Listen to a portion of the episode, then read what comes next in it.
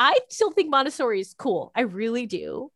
I've met some Montessori kids that are very independent minded, but are really bad at math. They're so bad, like like really simple math.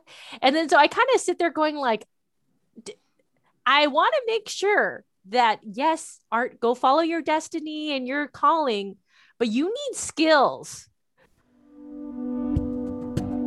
Welcome to Model Minority Moms, where we talk about the complicated meaning of success in career, family, and life. I'm Kate Wong, Jeanette Park, and Susan Liu. Harvard classmates and Asian American working moms to littles who get real about the pressures of fitting in while standing out. Hey, what's up? This is Susan Liu and another episode of Model Minority Moms. Today, we are going to be talking about Tiger versus free range parenting. Before we talk about our own parenting styles, we should just probably talk about the biggest influence in our lives, which is our parents. Did you guys have tiger parents? Yes, sort of. Like how? Like how? One, like give me examples. Was it like playing piano until your hands fell off? Like what, you know, like how? No, I mean, my dad is definitely a tiger parent for the most part, but then they weren't in other ways, right? So, like, the ways in which my dad was a tiger parent was like, couldn't get anything less than an A or an A plus if that was available in the class. Like, there's just no other, you know, there's just no other option. And then you just expected you to do perform well academically. Otherwise, it would just be very cringeworthy. But, but it's not like, oh, sorry, go ahead. So, so what what happens if you get an A minus? I get yelled at obviously. Like for like a minute, an hour, are you banished to your room? Yeah, I mean, various scenarios, right? I mean, basically, I didn't, you can tell I didn't get too many A minuses in my life, but it was like a fear driven thing, right? I was afraid that if I didn't get an A plus or an A, then I would be like yelled at, or I would get like, you know, criticized or something like that. It was definitely that. But then on the other hand, you know, my mom wasn't like that. She didn't really really focus on the academics in that way. But interestingly enough, though, neither of my parents put pressure on me to like, you know, play the piano or the violin or these other so called Asian extracurricular pursuits. And they didn't really like, how do I say this? I think we discussed this in the, uh, the previous episode. They, they weren't like the way that I think Jeanette's parents were like, you know, trying to find out good schools for her to go to, right? They were talking to other parents. My parents didn't do that, right? They just always moved to a school district where it was like a good school. But then other than that, they didn't spend a lot of time like figuring which which school should Kate go to, which summer camp, which enrichment activities should Kate do. And then they weren't they weren't like, oh, you need to go to Harvard or anything like that, right? So it's kind of weird. It's like on the surface definitely seems like tiger parenting because I wasn't allowed to not excel academically. But on the other hand, they just there was like a whole piece missing from it, right? But do, do you think it's because you know they grew up in China and China didn't in an era didn't have like extracurricular activities that you'd pad your resume with. Yeah, like but a lot of our it was just test taking. A right? lot of our social circles kids, you know, they had kids who did that. I think I just maybe part of it is my parents didn't know that much, but also part of it is I don't know, maybe they just didn't think that it was worth their time. Maybe they didn't know that that was something that was important for getting into college, right? Or anything like that. I think that's just it was just yeah, ignorance, not any kind of lack of interest or anything. But you still got into Harvard. That's right, which is yeah, ironic. I mean, not ironic. Obviously, I did really well in school, but I, I mean, all the other stuff I think I kind of chose to do myself. So you could say I probably tiger parented myself in the non-academic parts. yeah. Yeah. How about how about yourself, Susan? I remember I would get in trouble for doing student government and community service. Like my dad was so mad at me. He was like, ah, sound like, eh. like why don't you ever listen to me? And I was like, I was like, I found a sense of purpose, had positive role models. Like I I I felt worth I like I had worth, you know, doing all these activities.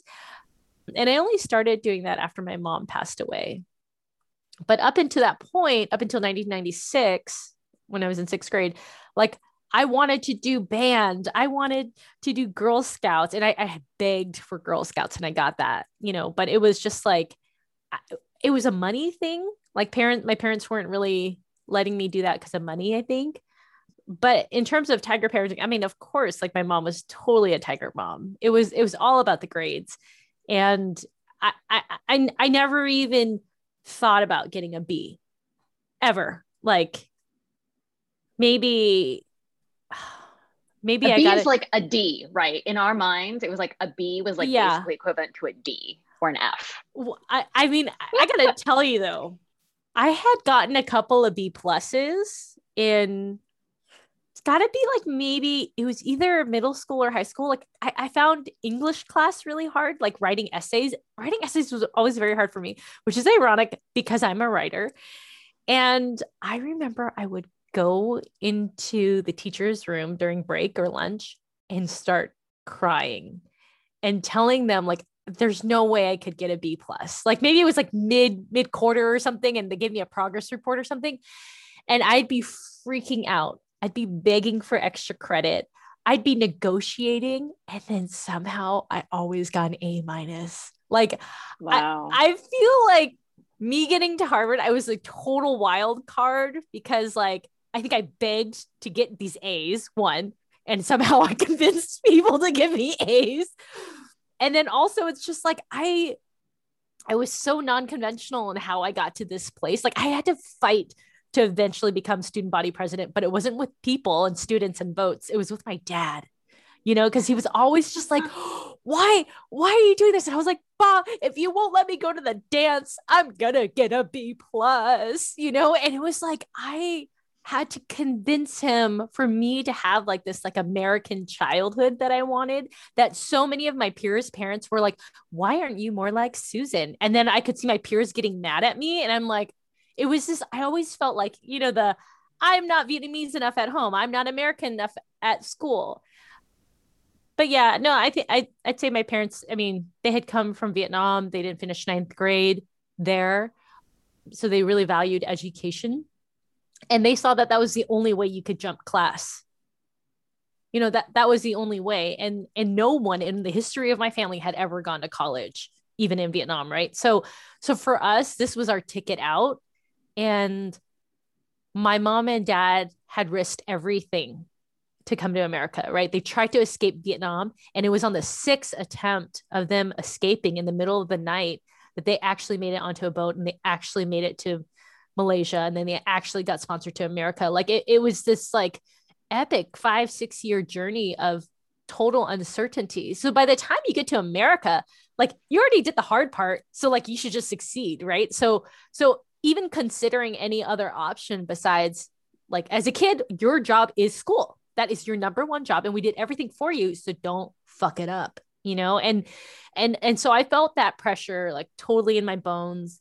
And and also like if I didn't get A's and I that I, they would threaten that they would not love me and I was unlovable and I was so bad. So I think grades had so much just shame and worth, self-worth tied to it that I was just like I had to negotiate with my with my teachers if I was going to get a B plus. Like, it, it- you know, I, I I find it actually very embarrassing now to tell you that I used to sob and negotiate with my teachers, but writing essays was very hard for me and did not come easy. How about you, Jeanette? It's nuanced, right? Like Kate said, for middle school, I got a place on the waiting list for this gifted program. And uh, I think I mentioned this on the on a previous episode, but my dad he drove me every day for a week to sit in the principal's office just to somehow try to convince them to get me off the wait list, which I eventually did. But I would say in general, they were really not tiger parenty at all. Like they never like I would bring home straight A's and they'd be like, good job. And that was it. I mean, maybe that's similar to you guys in that good grades weren't necessarily really praised or, you know, fawned over or like rewarded, but they just never really obsessed over it. And my brother, like academically, he didn't excel as much as I did. And my parents would never say, like, oh, Brian, look at your sister and compare grades or compare me to anybody else. Like, I don't know why they just weren't like that. I think that they themselves didn't necessarily try that hard in school. So I think they felt like maybe they couldn't put it on us. So I think my parents, they just were not the stereotypical like tiger parents to any degree. I think that a lot of the pressure I put on myself, and I think in some ways it's kind of messed up now that I think about it. Like I used to do the same thing where, you know, if I got a B plus on a test, I would actually make myself feel terrible. Like I would self flagellate in my head. right? Like, I can't believe you made that mistake. Like, you didn't study hard enough. Like, you didn't prepare hard enough. You know, and I would just replay that consciously to make myself really feel bad so that I could use that as motivation to do better on the next thing. I'm like, is that good? Is that like healthy? Probably not. I mean, and I was doing this as what, like, you know, 10, 11, 12, like all the way through college. And I, I think the reason I did that was kind of similar, Susan, to what, you know, you were saying was kind of the mantra in your family is like, at some level, I didn't know about McKinsey. I didn't know about investment banking. I didn't know about any of those things, but I knew that my family was poor. I hated being poor. It was too stressful. And I felt like to me, the only chance I had of getting myself out of that situation was to do super well in school. And so that's just what I channeled all my energy into. Yeah, but like my parents really didn't do that to me. They didn't apply that pressure on me for whatever reason, or my brother, right? It's really weird. You know, and then I look back on all this and I go, okay, somehow we all motivated ourselves to get these badges of success. And then now we look back on our lives in our 30s and we go like, are we living the life we want? And or how are we going to raise our kids? Like, do you want them to also self flagellate or whatever? Did I say the word fart or did I? No, you said flagellate. Is that right? Okay. Yeah. You know, like, do what what is good behavior? Like what how do we want our kids to turn out? You know what i mean? Like i i marvin i keep asking like what is a successful kid or how do we know we did well?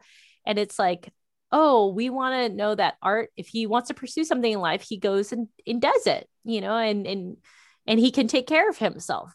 How do you get to that place? You know like this kind of self-discipline stuff we got got us to where we are is it going to is that what we want for our kids? I think one big thing that i would like to change for my daughter is you know i think all of us have described having been uh, parented or ourselves in reaction to our parent parenting is this idea of being afraid right? Like susan you begged your teachers for that grade because you were afraid. What is the consequence of getting a b plus right? You were afraid of that. That's why you begged your teacher. Same thing with you jeanette right? Like you would self-flagellate when you got it i totally know the feeling jeanette. It's like sinking it's like this giant stone that goes like sinks into your stomach and you just like i cannot believe you like did that. How could you get you know to just just shitting on yourself basically right? Yeah. as a young girl who already is subject to you know a lot of other vulnerable mental health issues and i just can't imagine having like my daughter go through that. That sucks. It's super shitty and i think also this like success only uh, driven primarily by fear of failure is not it dogs you right? Like i think we've all talked about it to some extent like some of even though we seem like we're all doing reasonably well in life now but oftentimes we like question ourselves or we are afraid to maybe take on certain things because we don't know if we're going to be really successful in them or we just double like obsess over certain things because they're like oh no did i do that right? Like ah uh, i don't know if i made the right choice. Like ah my life is you know? It just it's very paralyzing. And so I, I would really want my daughter to not have to go through that. But i think you're right susan you know you don't want someone who's just like, oh yeah, whatever, I can do whatever I want, and then but not realize that you know you, you, sort of you have to combine that with this sense of I need to work hard to at something. It's not mutually exclusive, but I'm just saying like kind of add another characteristic to that. Working hard, having discipline is also this sense of wanting to be successful, not because you're afraid of failure, right? Yeah, that's a big one for me. Yeah, I'm like if if art isn't self-reliant he knows we'll always catch him and he just just doesn't try and then kind of floats around in the world. Like, I love the bumper sticker quote all those who wander are not lost. Like, I agree. I wandered a lot, but I felt like I wandered with earnestness, you know, and I wandered to figure things out. And I was on my own quest. And looking back on it now, I mean, my siblings make fun of me all the time. They're just like, what's I like, they don't get me. You know, they're like, they're like, you're such like a weird hippie black sheep. Like, artists like you could have made a lot of money going to harvard you know and i'm just like i'm like yeah why what's wrong with me? You know, like I wonder why couldn't I I got this this amazing opportunity and I felt like I squashed it in terms of like not pursuing a capitalistic route. But I feel like when I wandered, even if I did very dumb things that I look back on and go like that was that was that was done. I did it with full effort and earnestness and independence. You know, my siblings will say I mooched off of them for years, but I did it with my own form of independence. And so the question here is like tiger parenting versus free range parenting, right? Like, do you let them just like, you know, like I, I was reading this one. Can we article. define? Hold on, for the listeners who don't know, because I actually only recently came across this term of free range parenting, and the first thing I thought of was like chickens, because you know how they advertise right. eggs as being like free range chicken eggs or like free range chicken. I was like, what the fuck is free range? I was like, is it farm? Like you take your what is it? What is it? What is it? What is free um, range? Because I, I, mean, I, just assume chickens. I and... just my casual definition. Correct me if I'm wrong here. It's basically parents who kind of let kids well in the context that i read about it is like they just have free and open play right? They let their kids kind of like play with the other kids in the neighborhood and they go out like unmonitored and unsupervised and just have a lot of unsupervised playtime yeah like the early I don't 90s. know yeah. Yeah I, I mean i feel like in that sense i was like free range or okay it wasn't really free ranged but partially right? I kind of just went out and played by myself. I didn't wasn't overscheduled or anything. So you were raised in cage free humane conditions but you weren't free range in the field. You weren't yes, pasture raised. Susan, yeah. yeah i was not pasture raised. But definitely fed high quality feed and right. you know cage free yeah cage free cage free yeah i yeah. think i think that's my understanding of free range parenting. There's multiple values in there right which are like you should let your kids choose what they want to do and how they spend their time. You should also not overly supervise them because you want them to learn how to make their own risk reward trade offs you know and, and, you want them to develop that sense of independence.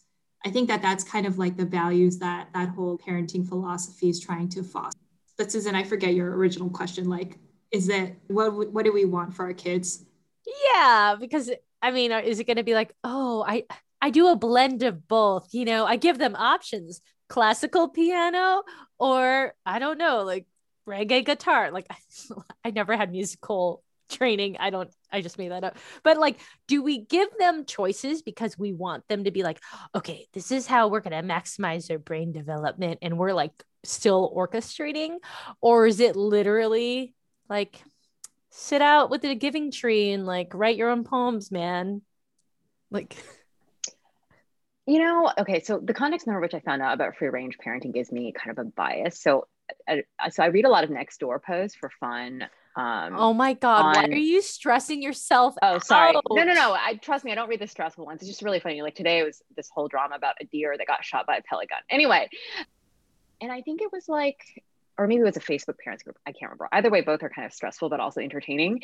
And they were talking about, you know, kids. There's some people who send their kids out in a bunch to kind of play with each other uh, and they like do whatever. And I was like, you know, in some ways, the parents can do this because like I live on a place, it's literally, it's an island and it's mostly white. I think it's like 80% white. And, you know, people are affluent here, right? Like you've got really safe, everything's very safe here. And so I'm like, yeah, sure. Of course you can free range parent here because there's like you know, it's just like it's like the Truman Show, right? But, but like not everybody lives in this kind of environment. Slash, also like you know, I, I I don't know. I guess I associate it with like white suburbia. Is that just me? Am I being like racist here or something?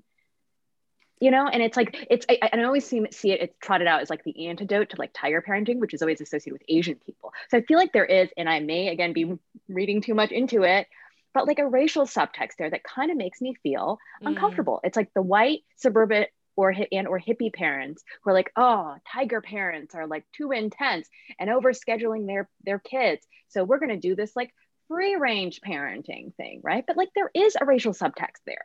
There is because tiger parents are indelibly associated with Asians.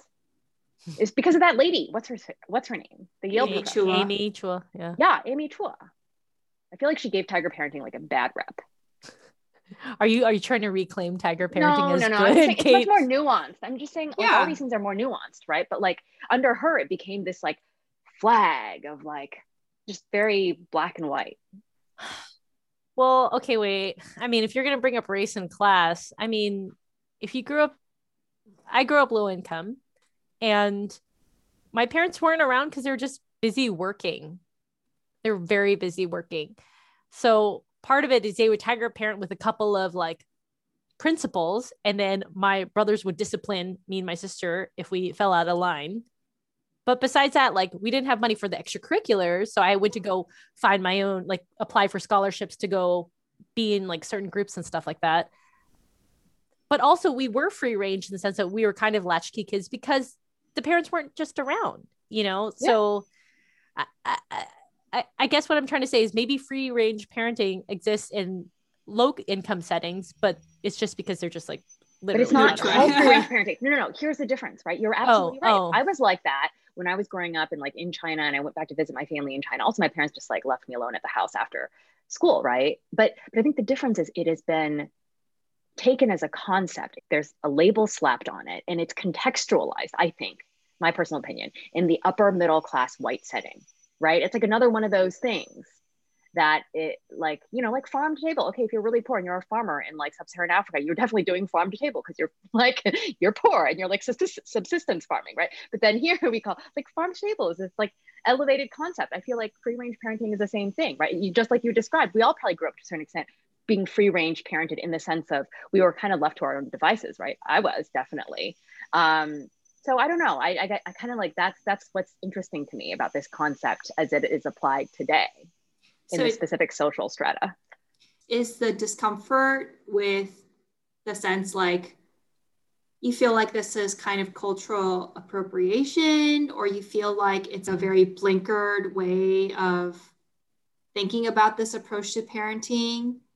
Or like, I, yeah. I, I think people aren't who who are proponents of it are not necessarily aware of how mm, I guess how one dimensional it's like how it's become warped when they, as upper middle class or upper class people, have adopted it, right? Like a lot of people are being free ranged because they don't have a choice, like Susan said, right? Like her parents are really busy. Even today, it's not even just our our generation. A lot of people don't have the choice. They don't have the money to send their kids to all these extracurriculars. They don't have t- like money to hire a babysitter to watch their kids after school, so their kids are free ranged, right, on the streets. I mean, I don't know if that's how it strictly is defined. So I think, but but but I think maybe we need to go back to those values that Jeanette you were mentioning earlier. Maybe I think maybe free range parenting sort of like kind of take sprouted some bad wings.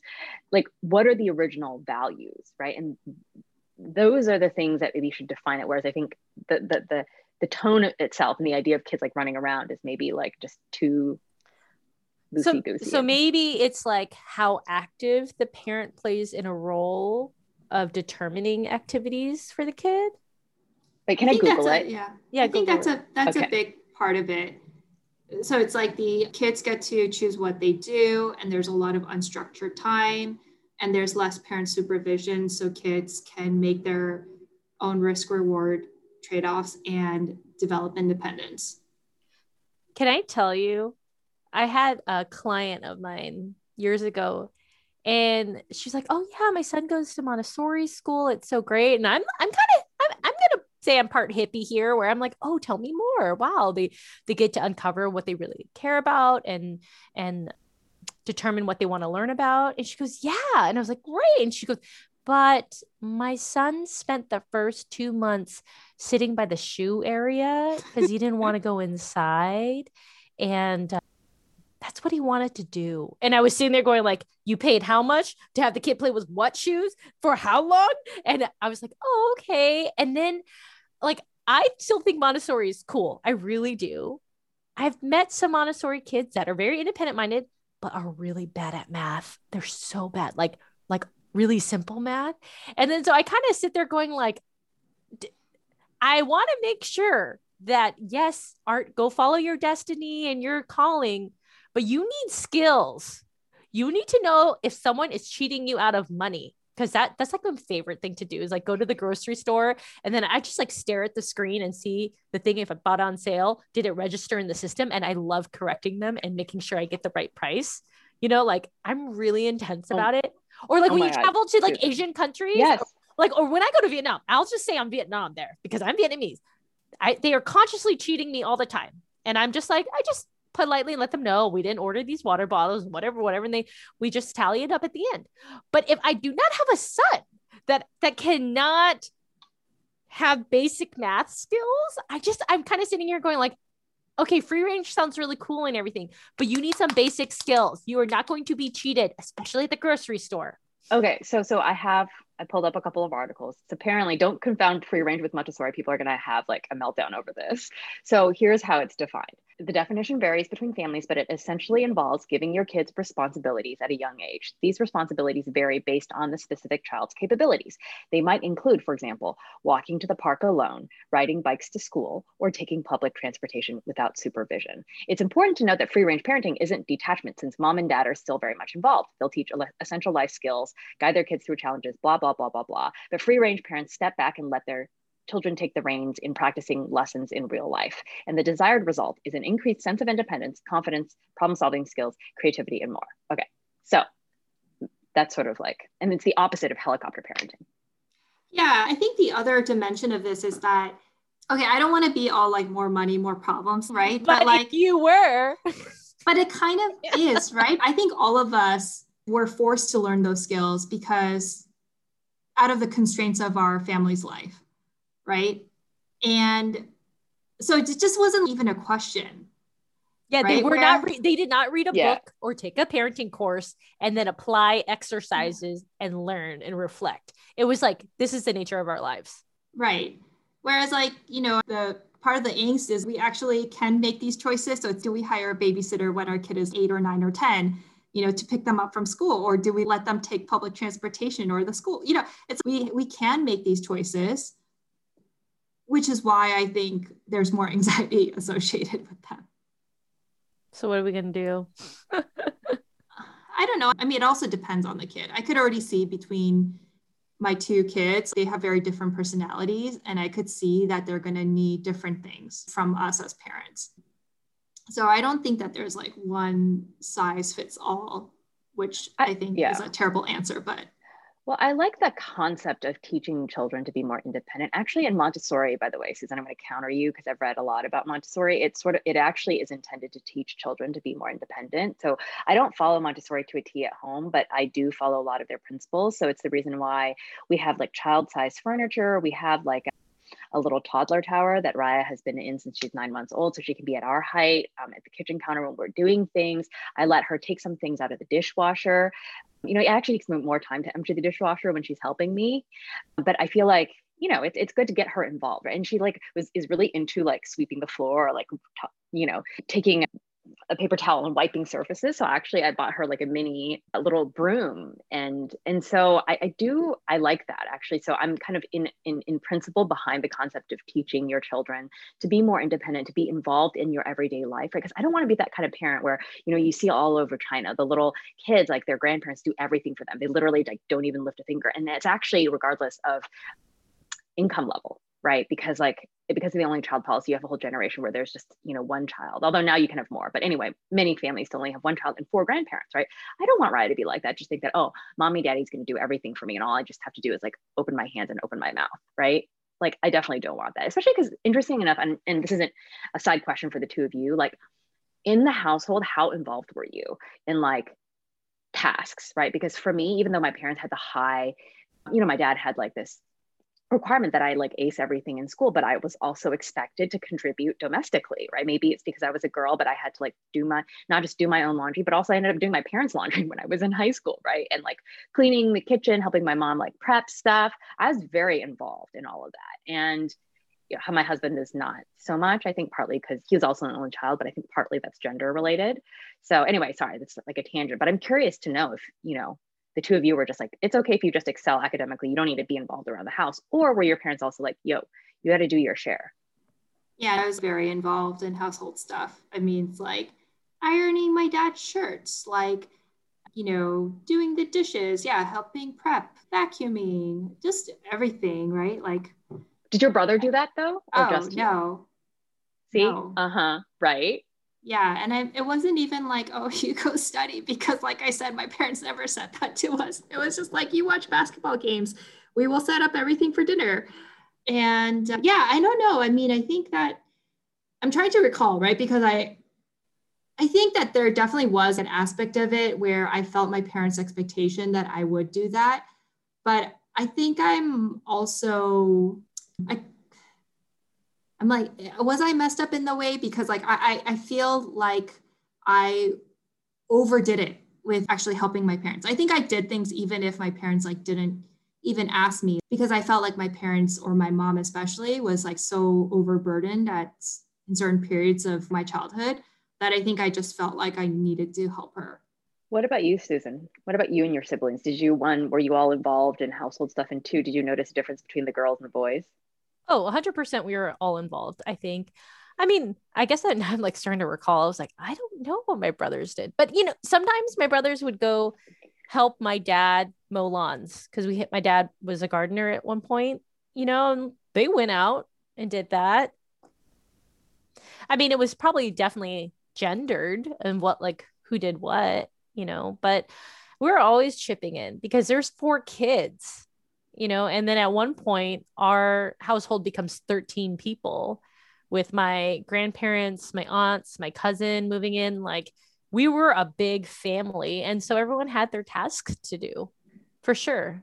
I remember I was like I remember when they would come home from the nail salon, there would be a big black trash bag by the garage door, and I'd run it upstairs and I'd go wash the towels, you know, and then we'd go fold the towels later at the nail salon. So, but the my brothers never worked at the nail salon, hmm. never, not a day. Interesting.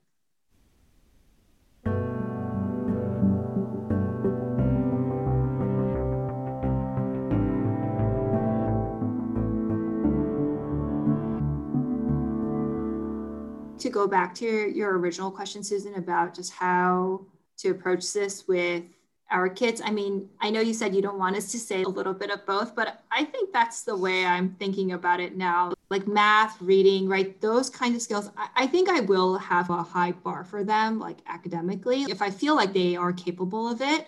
Like, like, not- like, are, are you gonna buy the the workbooks that you can get at Costco? Like, give them extra like be, oh, be oh, yeah. Kumon at home or something.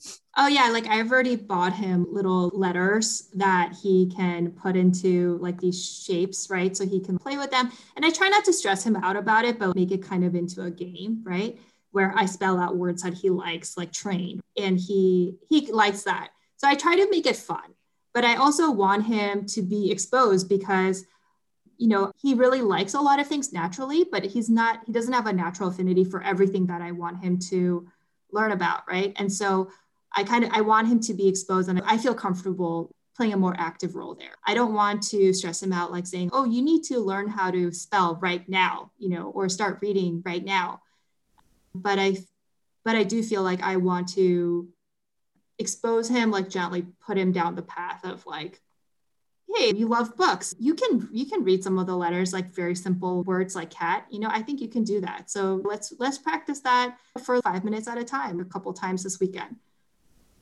I'm comfortable doing that. I don't think i want him to be self-flagellating or ever feel like you know so much pressure from us that he you know needs to go ask for you know like ask like do what you were doing right like have that kind of conversation with his teacher. But I do I do feel like I'm not going to just totally step back and just let him do whatever. Yeah, that's kind of how I feel about it. And at least now I, I plan to take a similar moderated path for other things too, like music or athletics, right? Which is, hey, once you start something, we're going to commit to doing something for some period of time. Like, like a whole season or something. Right. Yeah. Maybe you have to choose like one two activities every semester, right? And once you pick them, we're going to do them for the whole semester. And then at the end, you could decide not to do it anymore. But you have to do something and you have to do it for some duration. You're yeah. both like, yeah, I was okay. like, I was like, sure, I'll subscribe to the Jeanette plan. That I'll sign me up. Well, okay, so I was talking to a psychic and the psychic was like oh, art's really inclined to the arts. And also he re- and i was like okay. And i and i thought it was music because when he, a new song comes on he like totally gets excited and he kind of rocks a certain way and then we go back to whatever we're doing. So i was like oh i'll expose him to more music. And i i have to admit to you that when marvin is not at home and i'm like feeding art dinner or whatever i'll be like alexa play baby classical music or whatever. And like I I you know, I'm just like, well, you might as well input it into the to the brains now, you know, like we're not it's it's you know, it's like it's eating like deep fried vegetables. You think you're doing something good, but you're I don't know, there's some pleasure in it. So I I like tried to put in like small moments during the day of like it's good for you. You like it, I guess. So let me try a little bit. And I and I'm starting to research different like music classes. Hopefully they're free, but I don't know. I'm just like I I, I feel like I should expose him because now we can.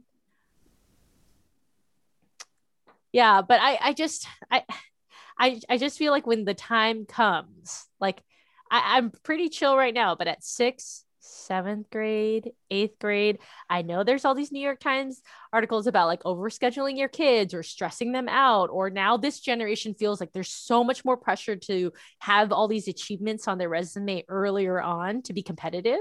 You know, like I'm sitting there and going like, when he becomes 10 to 13, how am I really going to react? Is there a part of me that's still like, look, I'll get, if you want more choices, listen to me you know like you choose from these choices or like how am i going to know what is too much? Like what if it'll backfire you know or then you just be like no you know like i i think that's what i'm getting nervous about is like i i'm i'm still i guess I'm, what i'm trying to say is i'm scared that he had he will not have the grit that i had to survive in my own weird parent construct of being enough. And if he doesn't have that grit, will he open himself up to all the options that are that could be available to him or not? You know? So I think inside I am a tiger parent. That's funny because I feel like I'm almost the opposite, Susan. On the what? outside, no, you, yes, you, you, like researched like four different swims. No, I know. No, no, no, I know. But, but, but, but, but, but exactly. See, that's the thing. On the outside, Kate seems like a tiger parent because she like buys all the products she's advertised on Instagram. She like, you know, puts all the school options into an Excel sheet. However, when I think about Raya and like how I want her to be, I'm like, I just want her to always be able to talk to me about all her issues and I want to be her BFF. Oh, that's really cute. I know. And I actually was talking to Nira the other day, I was my husband, and I was like, what if she doesn't want hide starts hiding things from us when she gets older and she can't tell because he was joking he keeps periodically joking about like microchipping her or like now that you know there are air tags what? And it's a joke. It's like a bad joke. Oh my gosh, I hope he's not gonna get mad at me. But I mean, his point is like, as a girl, he just wants to know. He wants to protect her. You know, he's, he's like, he's like, you know, what if, what if with her permission, I could microchip her? I was like, I don't think a child will allow you to microchip them. He's like, I don't know. Let's just see. Anyway, the point was, I was like, if the point is, you shouldn't try to mo- always monitor your child and like see where they are, but they should feel comfortable enough with you that they'll be open with you, right? I, I mean, and then and then we both got sad thinking about what if one day she doesn't want to tell us things. And then we both got really really sad. So we're actually very sentimental on the inside even though i seem like i'm this total badass bitch like researching all the you know best whatever's on the outside. So i don't know Do you feel like that you're able to fully express that sentiment with her or and that intention? She's She's months. she's I mean, she's not yet 17. too. Yeah. but, but No, no, no. I- I know, but yeah. Well, you know, I like, well, yeah. So I'm trying, you know, with her big feelings these days, like when she gets really upset. So I'll just say, you know, I know you're really upset. I know you want this. Okay. And so I just let her, you know, this is where you're supposed to start, right? You're supposed to allow them to feel okay to sort of, you know, have these like emotional meltdowns in front of you because they feel like it's a safe space. It starts now, right? It's kind of easy to say, oh, I want her to be my BFF. But if you want that, you have to start early so they feel like good be, you know rolling around and screaming in front of you which i know sounds kind of weird right we were talking about it the other day or like even her hitting me right because she's frustrated like i can allow her to show the emotion but i do have to set boundaries for what's appropriate and what's not so yeah i mean i think it's more about me like learning how to practice that and being able to do it in a way that's really healthy right instead of getting triggered by it like we talked about in our previous episode Yeah, I just asked because I feel like for, you know, for a lot of our parents, if we ask them about their intentions, like their intentions might be totally different than what we feel like we received, right? And so that's why I ask because I think the difficulty, most parents have good intentions, but I think the tricky part is how do we actualize the intentions? And at least for me, I feel like that's that's hard. It's hard to know what is exactly like the right tactic to use. Yeah, I mean, I, I go back to love languages, and for me, I it's like inner Susan, inner child Susan wants affirmation. I want it for my husband. I ask for it all the time. You know, like I'd be like, say I'm doing a good job. And he'll be like, you're doing a good job. I'm like, no, in other words, otherwise it doesn't count. You know, and and and I think I had talked to my aunt once and I said, How come you guys never said I was doing a good job? And she said, Well, if we did that, then you would never try because you already thought you you were good. And it's like she's not wrong. She's not like wrong. I mean, I would have appreciated just feeling enough and like unconditionally lovable like that would have been helpful. But her perspective of thinking that then i won't have any hunger to keep trying is very interesting because i understand why it's actually quite rational. So i think it's like with the you know we're trying to be very aware of the words that we use with art and we're not body shaming him and we're not doing all these things. And then but how do you walk that line of hey we will always love you you know you don't have to do anything or be anyone. You could just just be you right? Like in a sincere way. And also like live with effort and gusto and intention and like don't just draw resources and suck society's resources. Give you know? Like how do we instill this this sense of not just having entitlement like oh i'm so great and i'm like mm. such a great kid and i'm whatever and i'm just going to be a lazy blob to I'm a, a part of this collective society and I'm here to be an amazing citizen. And I mean, I don't know. So I have a question. Just, oh, oh, go ahead. Sorry, go ahead. Go ahead, Kate. No no, no, no, You can make your comment and I'll. No, you go. No, you uh, go. No, you go. Okay. well, I, I think I have some anecdotal solution or answer for you. So I look at my parents' friends in China and their, you know, and how various people's kids turned out. And I think the ones who really have the most issues, like even though their parents are all well resourced, etc., are the ones whose parents' actions were very inconsistent with what they said right so for example you'd have parents who are like okay you got you have to work really hard you have to do this and that but then you know in china when you do business and so forth you need to go out and like you know like drink with your business associates or like you know sometimes people will just you know men especially will stay out late on these things. So they're not really around. And then when they are sometimes maybe they'll just like be playing cards you know? And so so i think when kid when you say something to kids and they don't i mean kids are very sensitive people right? They even from like as an infant they observe and absorb what's around them. If they see inconsistency between what you say and then what you do i think that's a huge huge huge influence on them right I'm not saying that's like the answer, but I, I think that, you know, Susan, for you and Marvin, like, I think what you guys do in your everyday life and also even in your careers, and then also what you say to art, how that matches up, I think as he grows older, that in itself will be very powerful, right? I mean, just again, anecdotal observation.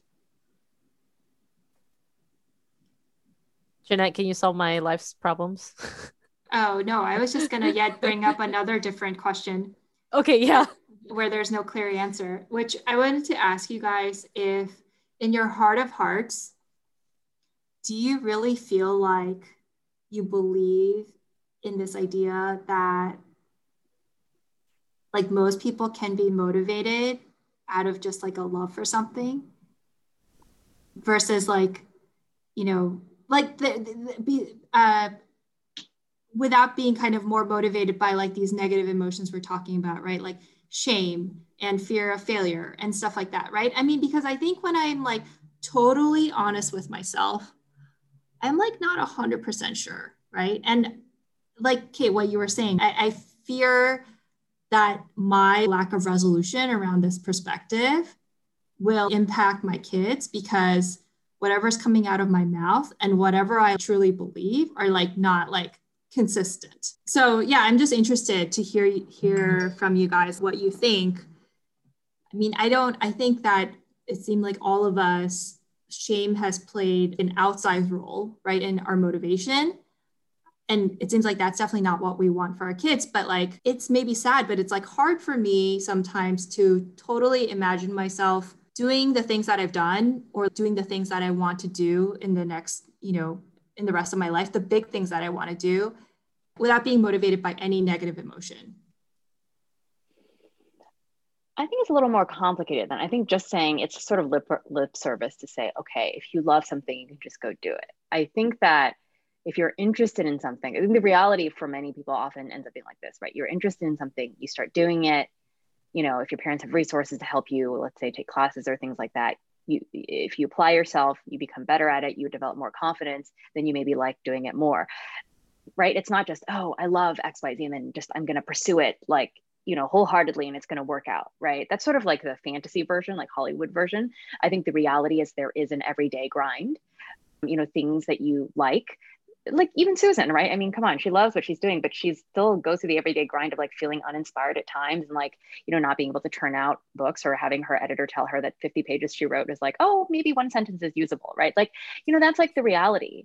And and I think um so so I don't know, that didn't really answer your question, Jeanette, but I think I, I think I agree with you in that it's not just so simple like, oh, if you love something, like you can just pursue it and it'll be really great. Like there it's there is a lot of hardship along the way and you'll experience a lot of disappointment but i'm hoping that you know like what i would like is that if, if raya has something that she's interested enough to pursue i think i also want to be really realistic with her about what it takes right? Okay so this is like a really dumb example but you guys have heard of the korean pop group like blackpink? They're so hot right now. Are they yeah. so hot? Oh my gosh. Oh my gosh. They're so hot. Blackpink and then also the that boy band. What is it jeanette BTS. They were just some, yeah, BTS. I was on a McDonald's meal recently. Anyway, so I was watching the Blackpink documentary on Netflix. Highly recommend. It's really fascinating. If any of you guys know, well, Jeanette probably knows about like how Korean pop stars are created. It, there's like a studio and they just like go through intense training. It's like you can't, you know, they take raw talent, they just like create you into this um, superstar. Yeah. yeah, it's it's not like in the U.S. where it's like, oh, I was very talented, I got scouted, and then no, it's like the opposite of that. Anyway, and I, I turned to Nerve and I was like, hey, what if Raya wants to be a K-pop star. no, seriously, straight face. Because it's actually really harrowing training. Like just listening to the girls in Blackpink just describe everything they went through. I'm just like, damn girls, like this is rough. This is like Do you want that men. for her? Exactly. So so, I asked that to and he was like, you know, if she really wants it and also she's realistic like we got to tell her this is what this involves all these ups and downs like you just have to be realistic right and i think that's sort of i know it's like a dumb example but it's I think if you're able to communicate with your child about what the reality of pursuing something that you're interested in or that you love looks like, that that's really important, right? Maybe sometimes kids don't understand that eh, depending on their age range, but it's as you know, parents, your responsibility to kind of be realistic with them about it.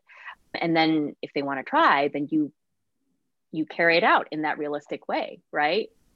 I don't know. Anyway, dumb example, but yeah. So if she wants to be a K-pop star, if she really does and she understands what it involves, we will.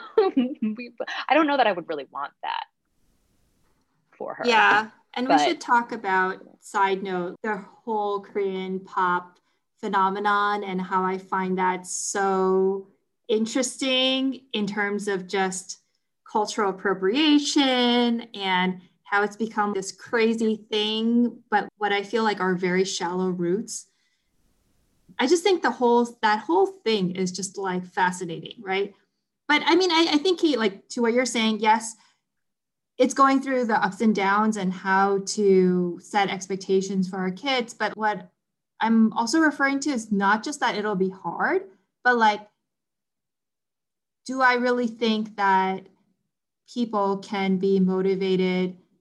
Because I think you can still be motivated by a love for something through the ups and downs but it's like what's the role of shame? Is there ever a proper role an appropriate role for negative emotions like shame and fear of failure in pursuing a big goal? Yeah if that if, if this is where ethics ethics is involved right? If what you're doing is hurting other people is in some form or way like damaging to other people for sure there should be shame in that right? And that's where i think as parents we teach them sort of this these these like this a sense of ethics jeanette i want to i want to tell you my thoughts on your question about motivation so I I I've I've always really liked being the center of attention. Okay. I really like being on stage. I've been on stage since I was in middle school, like teaching workshops and then leading rallies and like I've always been on stage since I was a little kid because it was very fun for me. And 10 years ago, I started stand up comedy and I was on a roll for like six months. And then I got kind of like booed off stage, sort of at this like suburban charity. and it was frightening and traumatizing and demoralizing. And I quit. And I quit for a number of years. And then eventually, like, I got back into improv and then became a solo performer. And it's been like a really long journey to figure out, like, once I'm on stage, what am I even talking about? What am I performing? And why am I doing it? Like, finding my voice and my message has taken a really long time. And so that whole process, it was, it was very bad because I when I kind of got kicked off stage, it was like I I felt like I failed. My siblings were there. We don't talk about that day. It was a very bad day. It was painful. More than painful. Like it was like humiliating. The very thing Completely. I thought I loved, I was really bad at, so I should never try ever again. Okay, so that's that's one part of the answer which was like I loved something. I didn't know what to do with that love and I failed and I was ashamed. And then I was like, okay, I just need to accept that that was a stupid dream. Okay. And then before having a kid, I'm like, God, I feel like a coward. Like I still have that love. I like it's still inside of me and I don't know what to do with it. And and so then I had this 2-year time box to just figure out like just give myself more space to just try and explore without the pressure of if I'm going to try to be a performer and I don't have a million followers on YouTube within a month, I I really do suck and I should stop. Like I the the the high achiever in me was ready to set a goal to something and then like drive me towards it.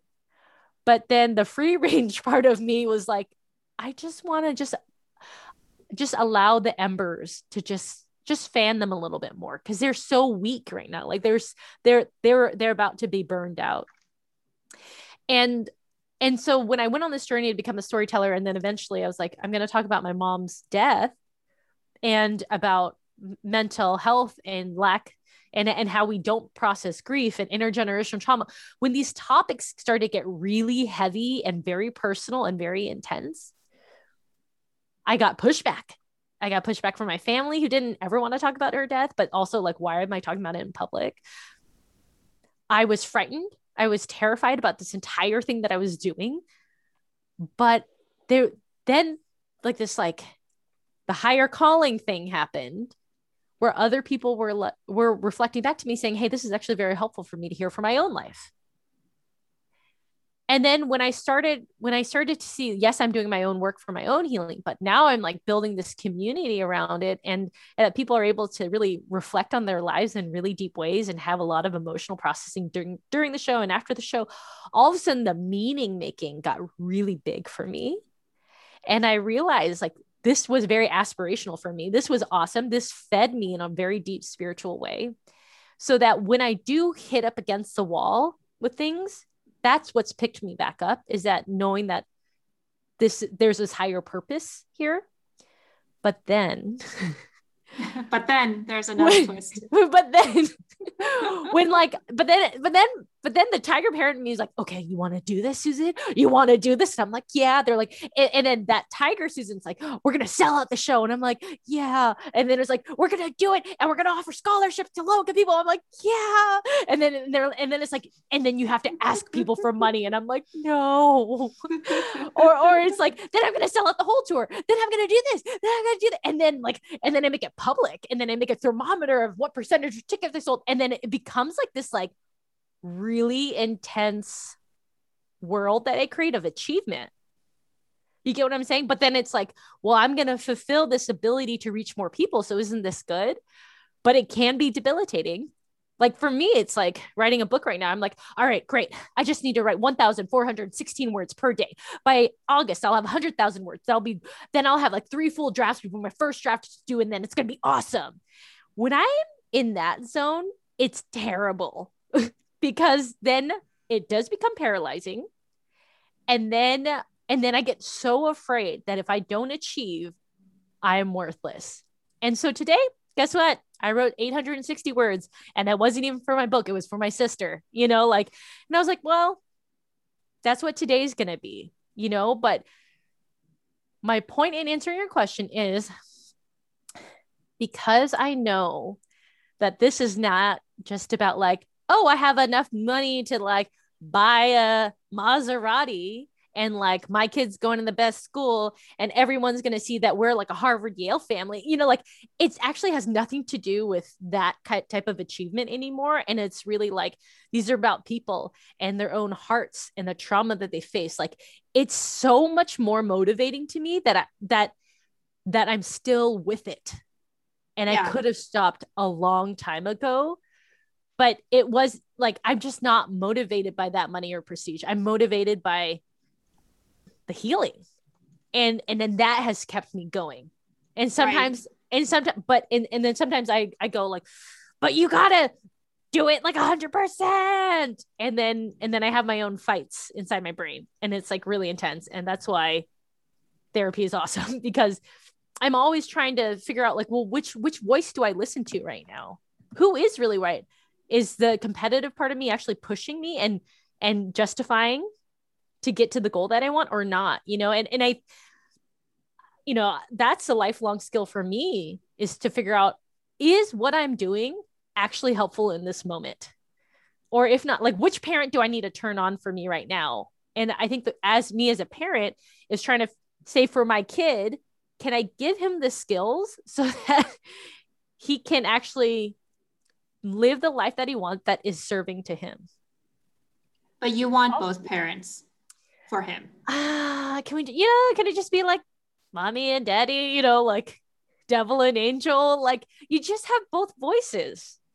But I think Susan, it's not mutually contradictory because I think what you're talking about is that you want to achieve this drive to achieve in your current career it's not about achieving the things that are traditional markers of asian success which is money and social status right? It's you're driven by this need to like you know build this community be able to reach out to more people. That's what's driving you to achieve right?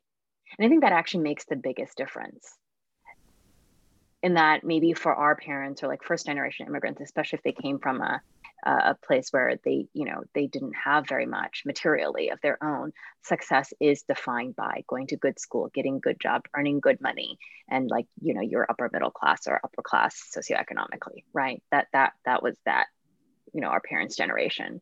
But i think this what you're what you're talking about now as success it's very different. And i think we keep coming back to this like across multiple episodes i was just thinking like mm. across maybe three or four episodes now we talked about what does it mean to be successful? What does it mean to achieve right?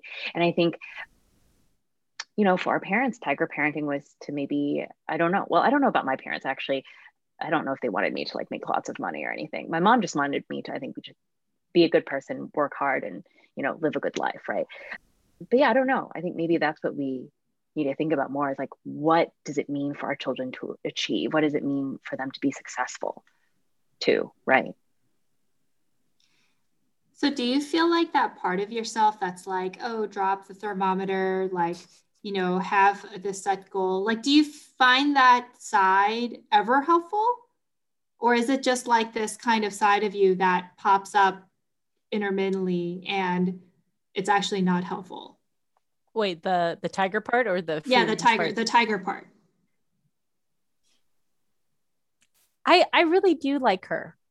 I do like her because I think once I'm clear about what I want and why I want, with Tiger, she she gets me we iterate, we accelerate, we go fast. You know, I get more information, I meet the right people like like what I what I feel like I've been able to do in my 36 years of life, I've I've I've done it on a high speed, you know, because like there's a ferocity to the tiger, right? And and then it's gonna just get you more information to to figure out, okay, should I keep going that path? Should I not? You know? And and I'll be honest, like going to these schools, it has opened opened up networks for me to tap into certain people, and then they help me. They've helped me along this journey to becoming an artist. Right, like that. That's still that's that's something I need to acknowledge and say that's been helpful, and that they help me sell tickets. They help me get to these places. And the more exposure I get leads to the next press article, leads to the next opportunity, leads to the next consulting gig or whatever partnership I'm going to do, which then keeps helping my brand as an artist, right? It, it still all builds upon itself. It's not like I can still just wander into a field, write a couple of pages in my journal and like just exist in the world. Like, mama got to eat, mama got to make money. You know, like it, I'm, I'm still hustling and and i but so for me it's just not also what is achievement what is success it's like do you have the fire in you to to do the thing. Then again i did take a quiz once about like my own cultural competency and it's like there's a spectrum of people who like to be and people who like to do and no one's wrong. And it's like yeah i have to get high to be you know like to actually relax slow down because because of the tiger self in me it's like i i'm i'm wired to always think always improve always do the thing you know and like and that's exhausting especially for marvin. It's exhausting for people including myself. So i'm not going to say just that tiger world is great. Yes it's a blend of both but it yeah. is destructive. Tiger is also destructive when not used responsibly.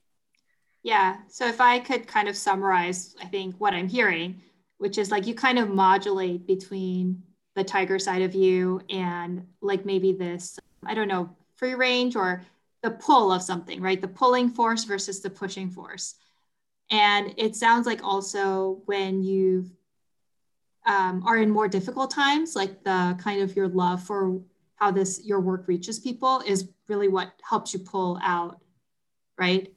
And then actually like the the kind of tiger side can put you in that place if you're like setting certain goals but you feel like you're not meeting them it, it just um, sucks it just sucks when tiger comes at a place when i'm down and yeah. like i'm just like not it's just not working like i'm not productive today or like i'm feeling my mood is low and then it just keeps beating me up like like when you got a bad grade and you would yeah. like completely feel that bad grade i'll completely feel it to a point where it is paralyzing and then it takes me like a lot of these self-help tools I've acquired over the years that I have to like really muster up the place to get back to a, a place of like stability and balance so that I can get back to a place of being generating more pages so I can one day reach more people. You know, it's so it's it's I I I think I want to get to a place where I can be very self-aware that these are just voices.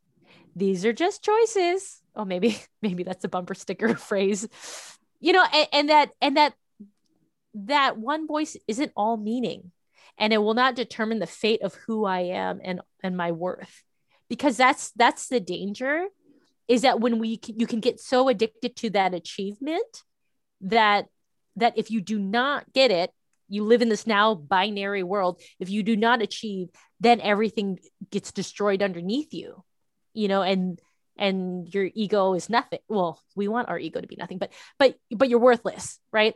And so it's like how do we get to a place where we parent so that kids don't think their entire worth lives on that achievement yeah that's where my brain was going to right is like applying this to parenting i mean i don't know i mean i think your framework there's a lot of things that are interesting there i have to think about it more before i'm like oh yeah that is like the framework that you know, I want to adopt. Maybe that sounds. These bad. voices are just choices.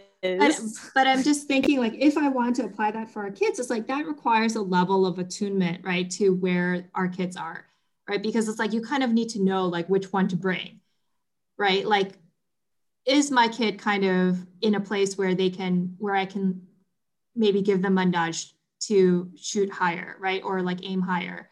Or are they kind of like down in the dumps and like, actually pushing them more is going to not help. Totally. I mean, I feel like if, if I never set crazy goals, I would have never been, I would have never even gone in that direction at all. I would have never thought, like, most of the time when I set crazy goals, I can't believe I've achieved them. And then I did. And then I go, oh, then there's even more I could do. You know, like it, it made my world bigger.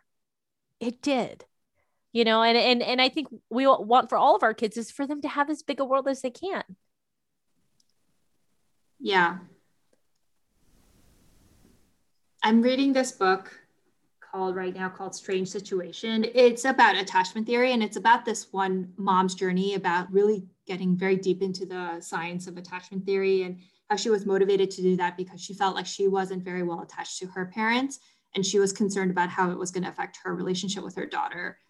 It just came out and uh, so far it's really good. I would highly recommend it. Wait, what is it called? It's called Strange Situation. But you know, she talks about her journey of starting to conceptualize this book and talking to this one researcher of attachment theory. And he looks at her and he says, You're going to have a really hard time writing this book because, and I'm paraphrasing here, but like this is going to bring up a lot of distressing emotions for you. And basically, being in distress is kind of the opposite of being creative. Right. So, and so I thought that was interesting. I'm like, well, I mean, I, I, I don't know if what I did in school was creative, but like I was able to achieve even if I was in distress, like sometimes just motivated by distress. Right. And so I'm just kind of like thinking through that, like, okay, well, do I think that's true? Like, how do I, how does that apply to me or my kids or like other people in my life?